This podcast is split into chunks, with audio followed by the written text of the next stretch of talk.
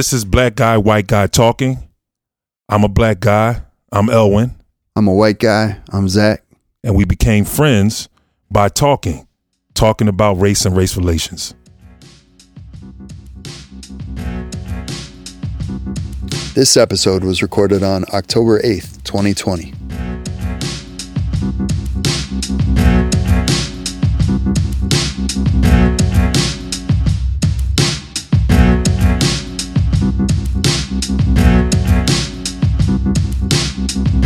We had the good fortune to have with us our distinguished guest, the minister Terrell McCray. In addition to being a Baptist minister, Terrell works as a senior human resources manager of performance and talent development for one of the nation's largest transportation companies in the United States. He is responsible for the over 40,000 employees that span the United States, Mexico, and Canada. Welcome, Terrell. Thank you. Thank you, Zach. Welcome. Thank you, Elwin. We wanted to talk tonight about community and religion. Elwin, I think you had something. Yeah, I'm always intrigued by religion and people who do community service and what mm. their intention is, especially mm. in in the black community, what motivates people to serve. Mm. I guess I want to start off with that. What is your motivation for service? Yeah, you know, I think it's interesting when you talk about service. I think service for each individual is somewhat personal, meaning that the reason why I serve might not be necessarily the same reason that other people serve. Mm. So I can't necessarily speak for other people, but I can speak for myself and say there's a few different things that come up for me when I think about service. And I have to go straight to, you know, the words of Martin Luther King because I think it's really powerful and important. But he said, service is the rent we pay for the life that we live. And what that simply means is that, you know, to whom much is given, much is required. And Mm. sometimes people don't stop to think about how they can somehow pay back in a non monetary way for all the blessings and all the things that have been given to them. So when I do service, I'm doing service number one because I just think it's the right, reasonable thing to do when you've been given so much. And, and, and I don't like, I'm not just talking about material things. I'm talking about, you know, whether it's just the health, you know, that I have or the, the family that I have Mhm. and their health and prosperity is important. So that, I think that's one aspect of it. And then, you know, from a faith perspective, I think it's impossible to be of any faith, you know, whether it be Christianity, Buddhism, you know, Islamic faith, and not have a component of service because every religious uh, leader understands that um, you have to give back to your community. And it's Mhm. not about you, but it's about the, the service that you live. You give up something of yourself to other people and leave a part of yourself behind. So that service component is really important, I think, to me in, mm. in, in my life. Yeah, that's really powerful. I think when we were talking the other day, you had mentioned that as a minister, you've been doing five or six burials a week sometimes and, and really having vulnerable conversations with family members of people who have died of COVID 19. Could you talk a little bit about what that's like to have those conversations with women and men, family members who are close to the deceased, you know, for whom you're delivering eulogies? Yeah, I mean, and just a correction, a month, you know, so I'm doing about Mm. five or six a month. Okay. And I think the difference for me is I am typically working with people who don't belong to a,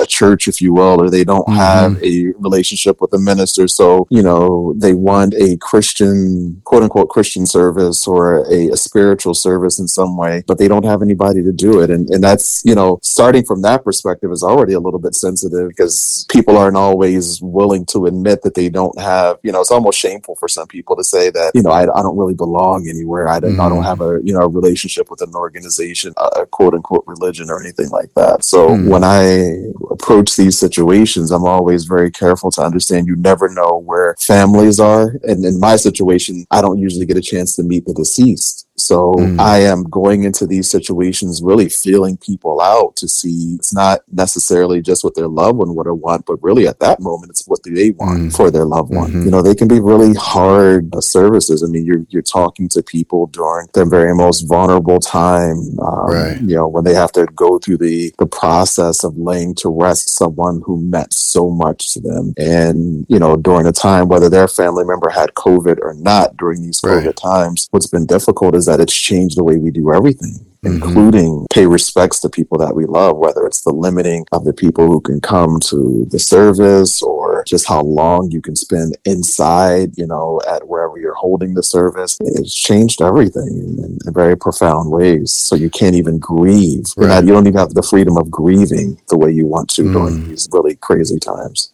So just to be clear, this work, you're doing it in person, right? And like, yeah.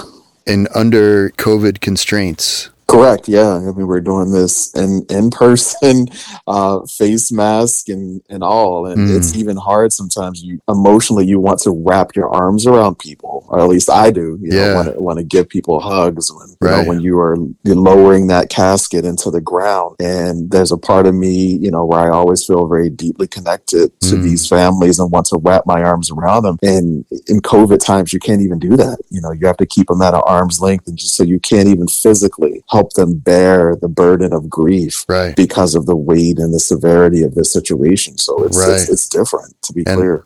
And the only way that you can wrap your arms around them is through your words. Yes.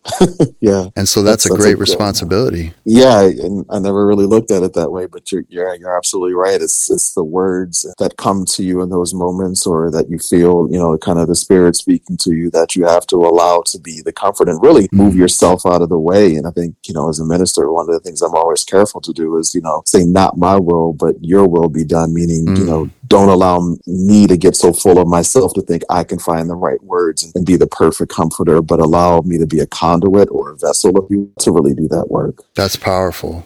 So I have a religious background. I grew up in a religious family, mm-hmm. a seven day Adventist household. Mm-hmm. So there's a lot of structure involved with that religion. And I'm not a religious person. Let's just put it like mm-hmm. that. But I am very respectful and also moved by people who actually take it seriously because mm-hmm. my views on religion, and I've had actually a conversation today about it, about how I feel like religion can be the cause of a lot of connection, but it can also be the cause of a lot of separation as well. Oh my um, God, and a lot of strife and a lot of war and, absolutely. And, mm-hmm. and that is, I think, the main ingredient as to why I have detached myself from religion. But mm-hmm. when I hear people such as yourself that actually make it a point to be humble and to do the things that you're doing and to make it a point to say like look i am not just saying it but you're practicing it comes out in your works i think that's a big deal especially when there's a stigma around a lot of ministers that mm-hmm. is like you know ministers just want to take your money you know what i mean mm-hmm. or take people's money and they don't give anything back right. and to me it's real but obviously not for all right. and i really have just by hearing you communicate you know you can hear the passion in your voice about the way you serve people. And that's something that you can't really fake that. I also see that you do work in other countries, mm-hmm. namely, I guess, Israel, Africa, Jamaica. Mm-hmm. What has mm-hmm. prompted that, I guess, more of the international connection to your service? Well, first, you know, I want to say thank you. The fact that you could say that, you know, not really knowing me is, is appreciative. But I,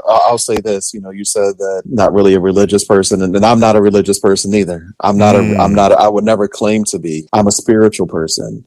And I say that with all the humility in the world, recognizing that we are spirits. You know, you know, I always think about, I had a pastor growing up that used to say, when a dog has a baby, what is it called? Well, it's called a puppy. And, you know, when a cat has a baby, what's it called? It's called a kitten. And when a cow has a baby, what's it called? It's called a, a calf, right? But when a God births a baby, what's it called? It's called human, right? Mm. And to a great extent, what he was saying is it's an extension extension. They are an extension of themselves. And so God is not religious, mm-hmm. right? Religiosity is something that we've created. Exactly. He is spirit. And so I think that feeds into the next part of what I was going to say. And that is simply, you know, the work that I've done internationally, I've done that work and I do that work to take me out of my American eyes context. There was something uniquely different about international travel, right? If you've never traveled internationally, it's something that especially Black people need to do, especially Black with men, I think is important to do because when you grow up in an urban setting, you know, like I have, and I, you know, maybe you've done the same, Mm-hmm. you begin to see the world as your neighborhood or as your city, and you don't really see the world as it is, right? Mm. And so there is something about being immersed in a culture that really helps you be able to see people and see things for who they are. And so I never forget one of my first mission trips that I did was in uh, Jamaica, right? And you think Jamaica, and you're like, oh, what a beautiful place to do missions. Well, I wasn't in like Ocho Rios or Dun River Falls. I wasn't in the beautiful part of Jamaica. I was in huh? the slums. yeah, I was in Kingston. Mhm. You know, I, I did that work in Kingston, and I went with an American arrogance, right? Meaning, or a religiosity arrogance at the time for where I Mhm. was, thinking that I was going to go and I was going to do these great works and I was going to teach these people something and I was going to do anything. And from the day I got there, the quote unquote church that we went to to go and do this work was nothing more than a tin structure, had a tin roof on it, held up by plywood, and they had electricity that they had borrowed to be able to run the lights and the microphone. And they were whatever chairs the, the members of the church brought with them. And when I say the church, the church was made up. I'm not exaggerating. I don't think there was one person that was a member of the church that was under the age of 20. Hmm. So here you have a church full of people who were made up by young people and they had this extreme passion just to want to know more about God. And, and they, they taught me so much in that experience about being humble, about being appreciative of what you have because they had this strong passion for their community and they had this strong passion for worship and they had this strong passion for of hospitality, right? So they didn't have a lot in the way of material things, but they were so rich in appreciation and for of spirit. And it really started to change my perspective through that first experience about what missions is really all about. And so when you get a chance to travel and do those things, you really start to see that it is um it's not really about you, right? Mhm. in some ways it is, but in most ways it's really not. Mhm. And uh, it really changed the way I saw the world and saw myself. I want to kind of go back a little bit to what you were saying before. You know, I was affirming you from a standpoint of, and I know we don't know each other, but I can also tell, like I said, I, I grew up with a religious background. Mm. And you being a minister, you have a non structured way of communicating. There's a lot of uh, pastors, religious ministers who communicate in a more structured way. So Mm. that's where the affirmation came from because of, I'm, I'm just being honest. You know what I mean? Because that's what I'm I'm connecting to that. I'm not connecting to, you know, because like you said, we don't know each other like that, but at the same time, I'm connecting to the fact that you're not having a structured conversation, but you are connected as you said, spiritually, you have a spiritual connection and I actually Mhm. function the same way. You know what I Mhm. mean? Um Mhm. and I really firmly believe that religiosity or religion breaks down communication. It promotes Absolutely. you know, it promotes a level of self righteousness that's Mhm. toxic. And it Mhm. also breaks down communication between humans. You know what I mean? It can, right? It can. I've also seen it work in, in a way where it creates this um, this unspoken bond and relationship. I have a, a mother who I call my Jewish mother. My physical mother passed away, and I have this Jewish mother who just kind of adopted me, and Sorry. she and I. I appreciate it. Thank you. But she and I share like this bond, or, or have always shared this bond from a heart connection. When our religious convictions don't necessarily match up, Mhm. some of the best relationships I've had with people have been of those of other faith because Right. we understand we don't get Mhm. into strife or Right. arguments about the fact that our faiths are different. Mhm. We find commonality in the peace that we find in our faith. Oh, and yeah. so, whether it's been my Jewish brothers and sisters or whether it has been my Islamic brothers and sisters, we still have an opportunity to have that spiritual connection because we are not so full of religiosity that we can't see the beauty of the spirits that dwell in the, in the both of us. And I think that's some of what is missing I think from religion today and why so many millennials and, and, and Gen Xers and Gen Ys are turned away from religion because they Yeah. see that structure piece that you talked Mhm. about, you know, that you grew up with, right?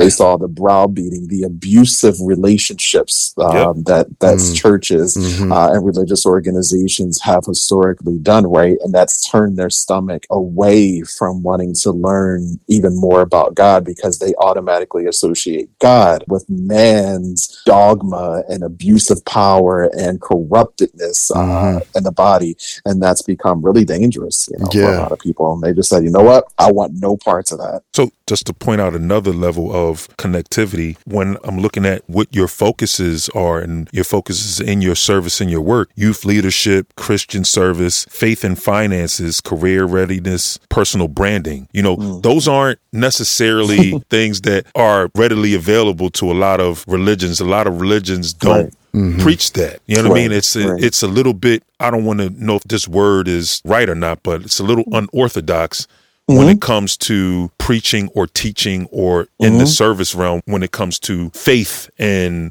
Hmm. you know and service. Know, Yep. I guess the conventional structured way. This is, Mhm. like I said, another way of connecting and affirmation is because I'm reading this and I can automatically tell, you know, I'm a real estate appraiser Mhm. and I've appraised some churches. What I thought I knew, I didn't know, right? Mhm. So when you see behind the scenes and you see the Mhm. economics of it, I see the way that they're structured and it's almost like a business, but Mhm. it's a business that doesn't teach people business and doesn't teach black people Right. business. It is a Mhm. business, right? You understand what I'm Right. saying? That's what I, I learned, and that was the biggest turnoff for me. So, Mm. you know, Right. do you mind expounding on that a little bit? I don't want to be long winded, but I I'm trying Yeah. to get put it in a context so you can understand where Yeah. my line of questioning is Mhm. coming from. And I think that's what the church has historically maybe done a little bit of a disservice, right? But you have to understand some of the hor- historical perspectives too, right? I'll answer it in a few different ways because I, I, I get exactly what you're getting at. But I think the church for a long time has had to serve the purpose of just being a religious organization. You have to realize the black church grew out of a place of suffrage, right? It grew out of a place of lack of education. And so historically, um, when you talk, when you look at the black church, especially the Baptist church, uh, you know, not as much the AME church because they're very much focused in, in education, but you're talking about poor people who only had, you know, the, the words that they can interpret of the Bible, and that's what they were using to help lift each other up and give each other hope in some very, you know, some very hard times. And so, Mhm. historically speaking, the, the black church hasn't always been a place of great education. And so, when you look at um, whether the systemic part that's a that's that's a part of that, you've grown to a place where it's become like this bastardized version of itself, and Mhm. that people have taken advantage of that. The church is not supposed to quote unquote educate if it's not about the Bible, right? And I think we've seen some more progressive church, especially over the last you know decade, cut last couple of decades, where churches are doing more um, to be able to serve their communities and offer more services. But I, the what we oftentimes see in the church is true. What we see in individuals is that we frame people and things can only be one thing. Meaning that if I'm looking at Zach, I am only seeing a white male, or I am Mm. only seeing a mason, or I'm only seeing Mhm. a writer, right? Um, not Right. realizing that people can operate in so many different lanes, right? You have Mhm. to we, take, we put people in boxes Yeah. and like to keep them there, right? Right. And so when I think about my ministry, I am not just a minister. I am Mhm. not just a eulogist. I am not just a HR person. I am all of those things, right. right. And so how can you begin to weave the intersectionality of all those things Mm. that I am, I am, Mhm. and bring all of me to the table? Yeah, I love that. But what we too often try to do is we try to put up guardrails, Right. right. And says that when I am operating as a minister, I have to take off the hat of being a finance professional. Right. Or when I am acting as a finance professional, I can't show up and be a Christian counselor, right? Mhm. And so I say, I am who I am everywhere that I go. And those conversations will find, you know, I'll be talking about religion one moment and then asking you to let's look at your resume and critique your resume and figuring out how to improve it, right? Because Mhm. I can't put those guardrails up anymore once I've learned to expand my mind and be okay with who I am no matter where I go. Then my ministry doesn't stop only when I'm in the church. It extends to when I'm also in the in the boardroom at work. Mm-hmm. Well, that's service, right? So, Right. you know what I mean? That's the definition of service. Service shouldn't have limitations. Shouldn't.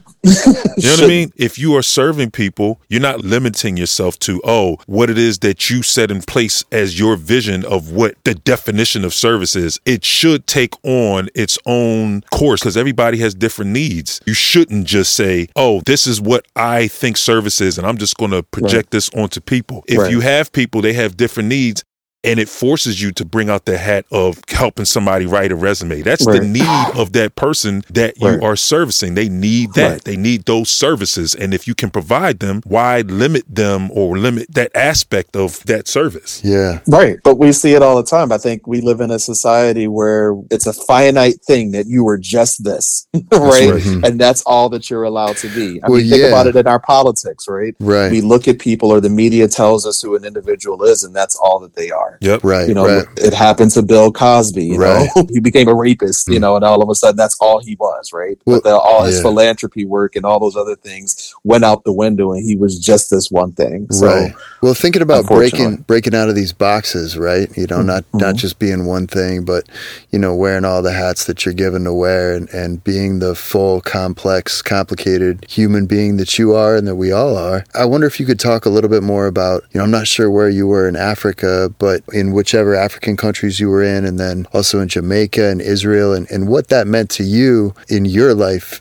being in those places, and then coming back to America, coming back to the United States, and how that was a shift in your perspective, and whether that was liberating or, or sort of what that brought up for you. Man, that's a that's a loaded one. It was in every situation. It was hard, both when I was in Africa, specifically when I was in Israel, viscerally when I was in Jamaica. I could not bring myself to get back on the plane to come home. It was that incredibly excruciating. Like I left pieces of my heart in Mm. each one of those places where I Mhm. was. When I was in Africa, I was in Cameroon, in Okay. Senegal. When I was in Israel, Mm. I was all over the country. I was there for two months. You know, I was everywhere from Tel Aviv through Jerusalem, the Knesset, um, you know, all over Israel and Jamaica, you know, really span the whole country either, you know, also. So it is, um, I mean, wow, to, to talk about the connection that I had with all of those places. If you allow yourself to be given over to the experience and just embrace whatever will happen, will happen, mm-hmm. I think it's really, it's, it, it, you almost have to, you know, feel connected to a place. And it's also really different how so many countries welcome you. I think we have this perception of, you know, America and yeah, sometimes we, we, we haven't given ourselves, we haven't done ourselves a service um, to be welcomed in places, but Yeah. other places are so incredibly hospitable to us. And I just remember when I was in Israel, everywhere I went, if I stayed with host families or um, whatever the case was, people just welcomed me with open arms and Mm. just made it really hard for me to, to want to go. Right. I mean, I remember you saying earlier in our conversation that you, I don't know if you said specifically, but that black Americans should really travel overseas as much as Mhm. possible because there's something really powerful about that experience as a black American. What is that that people, that listeners might not understand that they can gain from that travel? So the first time I went to Israel was the first international trip I ever went, and I was a, a junior in high school. So to put it in context, I grew up in West Philly, being raised by a single mother, doing the best she could, but it never really been outside of West Philadelphia. And all of a sudden, you know, here I am, 16, 17 year old, something high school student who had always been in West Philadelphia. I'm put on a 16 hour flight to Israel and dropped in Jerusalem to spend the next two months in a strange country. The farthest that I had traveled prior to that was to visit Anat in North Carolina. Mm. And so here I am, all of you know, in Israel, doing an immersive experience where I am learning about Judaism, I am learning about is, is the Islamic faith, and I'm learning about Christianity in this two month experience, staying with families, staying in kibbutz, staying in deserts, staying with Bedouin tribes, learning about the origins of my own faith, seeing things that were 2,000 years older than anything that I ever experienced in the United States. And so, you know, as a black man, number one, you know, growing up in Philadelphia, it just wasn't something that was really ever in the realm of possibility. Mm. Um, it's not something that you think about. It's not something that people even tell you that you can do. To a large extent, you just believe that's where you'll be th- your entire life. And I think from that from that first experience, I came back behaving different. I came back talking different, and I was labeled for it in a lot of ways. You know, in in some ways, the the people that I had I thought that I knew couldn't accept who I had become Mm. as a result of my travel. And looking back on it, that was okay, but at the time, it felt really alienating. But I, it's it's those things that as I started to matriculate through school, it was experiences that my white friends had, were having. Right? They Yeah. they were already doing travel. They had already done those type of things. Mhm. Those experiences weren't new to them. And so I think we cut off ourselves to that global context, to that Right. international context when people of color don't have those type of experiences to move outside of their their comfort zone, what they know uh, and have experienced, to be able to expand their minds. It just um, it does something deep inside you from a cultural awareness, from an immersive experience that I just I find it hard to even put into words. That's powerful. It's very powerful. And I think that when you speak of that, I think it's, it's not singular. I think you touch on what is a reality for a lot of black people. I would probably put it out there and just say maybe the majority of black people that have a similar circumstance. I grew up in a single parent household as well. My mother is Jamaican. And my mm. father was African from, from Ghana. My mom's from Montego Bay. So the most of mm. my travel I was able to go to Jamaica a lot when I was younger. My experience is very complex as a young black youth growing up in the city, kind of like I guess a lot of people don't consider uptown like the city. I grew up in uh like Wadsworth uptown and a lot of people in the city don't consider like the city city. It's still my environment. It was Right. and it was a city environment. Don't, Right. don't, don't let's not get it confused. My experience is well rounded when it comes to the way I was raised and my environment. So I've had a, a very interesting perspective. It's true what you were saying. It's almost as if the expectation, the white experience or white people travel is like nothing. Right. And for the majority of black people, it's what is that? Or doesn't really happen. People are confined to their own neighborhoods and there's there's not a lot of expansive thought because you don't interact with different people. Mm-hmm. Right. You don't really have the same experience that a white person would have. Right. You understand what I'm saying? That's that's where I guess the color would come into play. and I, and I think it's opportunity, right? You know, Yeah. so inner city black males just don't get the same opportunities because of where our schools are, where those scholarships are. You know, you know how I got to Israel? I got to Israel because a very wealthy Jewish woman passed away, had millions of dollars, and she had no kids. She just had cats. so Hmm. check this out. She left it in her will that her estate form a foundation that would take kids who were inner city kids and send them to Israel Hmm. for two months. Wow. Right. And the only way that you could get there is you had to be referred by somebody who went the year before. Her attorneys would interview and decide which kids got to go. Hmm. So she paid for it through the foundation in her death. A black kid that I knew who had went the year before said, Hey, Terrell, you want to do this thing? I got to refer somebody. It was awesome. I think you would appreciate it. I said, sure. I interview and I got to go. Right. Mm. That was just, that's luck and timing. Jesus. you Right. Right. those opportunities don't come up no. every day. But Uh-uh. I, you know, I talked to friends who went to Lower Merion who, oh yeah, we're gonna go like abroad to Italy for uh for a semester, Mhm. and they do that every year. Like Mm. you know, um, so the, you know, those are the kind of experiences that inner city kids just don't get on the regular, and so And they're transformative and it's probably changed, right, yeah. those your life. transformative experiences. Yes, absolutely. I'm so appreciative that you are able to put this in a perspective. I mean, you touch on a lot of different things and you don't leave a lot of stuff out. And it seems like it's in more embedded into a spirituality. And, you know, it seems like your your mission is, you know, it's an important one. You know what I mean? It's a contribution and service. It's not a practical thing for everybody, and it should be. You know what I mean? It really should just be a baseline, especially for ministers. Um, for ministers, it should be to me, it should be on the forefront of everything. You know what I mean? Like, and Right. making everybody feel included. As mm-hmm. opposed to, you know what I mean, like excluded. And I think from ministers, it's like uh, put together words, but it's like self exalting. You know what I mm-hmm. mean? It really doesn't feel, takes away from the feeling that I think should be there because there's a lot of mm-hmm. good stuff in religion. But I think when it's not applied correctly with the right, I guess, leadership, then it all gets distorted. Right. You know what I Right. mean? Like like anything.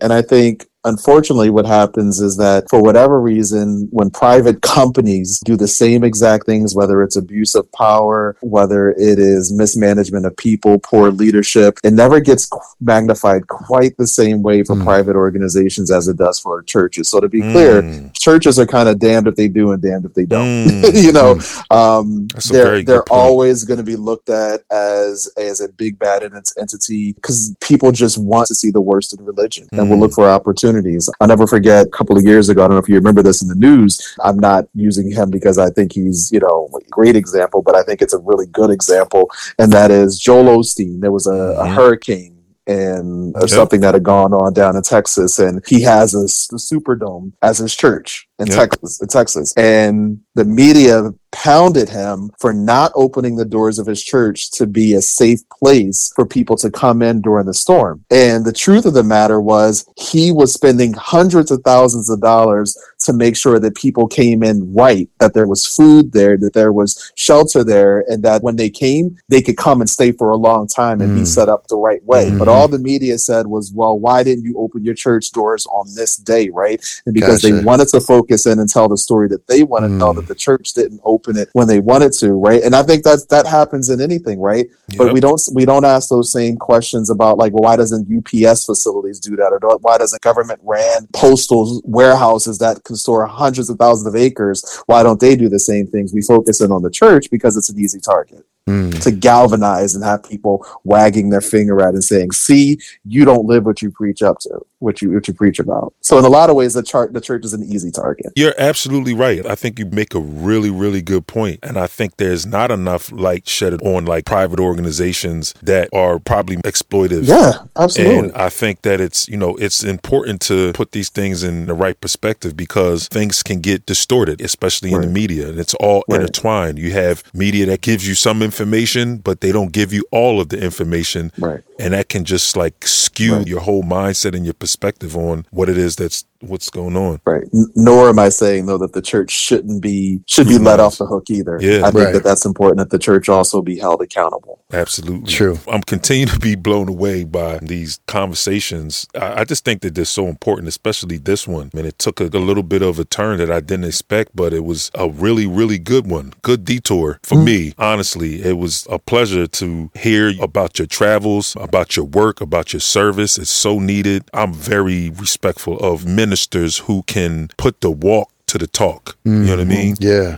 So, yeah, yeah, me too. I really yeah. appreciate you, Terrell, and appreciate you taking the time to talk with us tonight. Thank you for having me, Owen and Zach. You know, um, like I, I always appreciate having conversations, and I think you know we should have more of these. And so I think your podcast and exactly the work that you both are doing is needed work because people don't want to talk anymore. Um, mm. You know, you said something, Elwin, that I think is really poignant. People want to be seen I think it's more than just, you know, being heard, but people want to be seen. When I think about my ministry, whatever lens that may fall in, is that I always try to see people. You know, my prayer is that when I interact with someone that they may not remember what I said, but they always remember how I made them feel. I think you can only have that kind of reaction and feeling mm. in people when there's an impartation that takes place. And you can only have impartation through dialogue. And so the work that you both are doing is meaningful because if someone is listening to this, it may spark an opportunity for them to want to create dialogue with someone else. And that's important. Exactly. Our spirits need that, right? We are spiritual people who want to have connection with mm. other people, but in some way it's got twisted and we want to cut ourselves off, right? I'm an introvert by nature, but my spirit longs to want to have connection with people. And so I have to then figure out how in my introversion I can satisfy that part of my spirit. And I think conversation does that. So thank you. Thank you for satisfying that part of my spirit.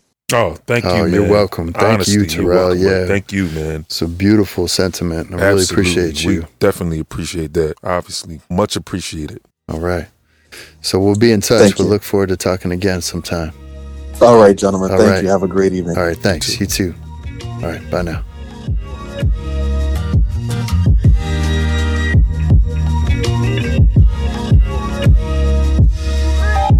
Thank you for listening to Black Guy, White Guy Talking podcast. Find us and subscribe on Spotify, Apple Podcasts, Stitcher, or wherever you get your podcasts. Tune in next week for episode 17.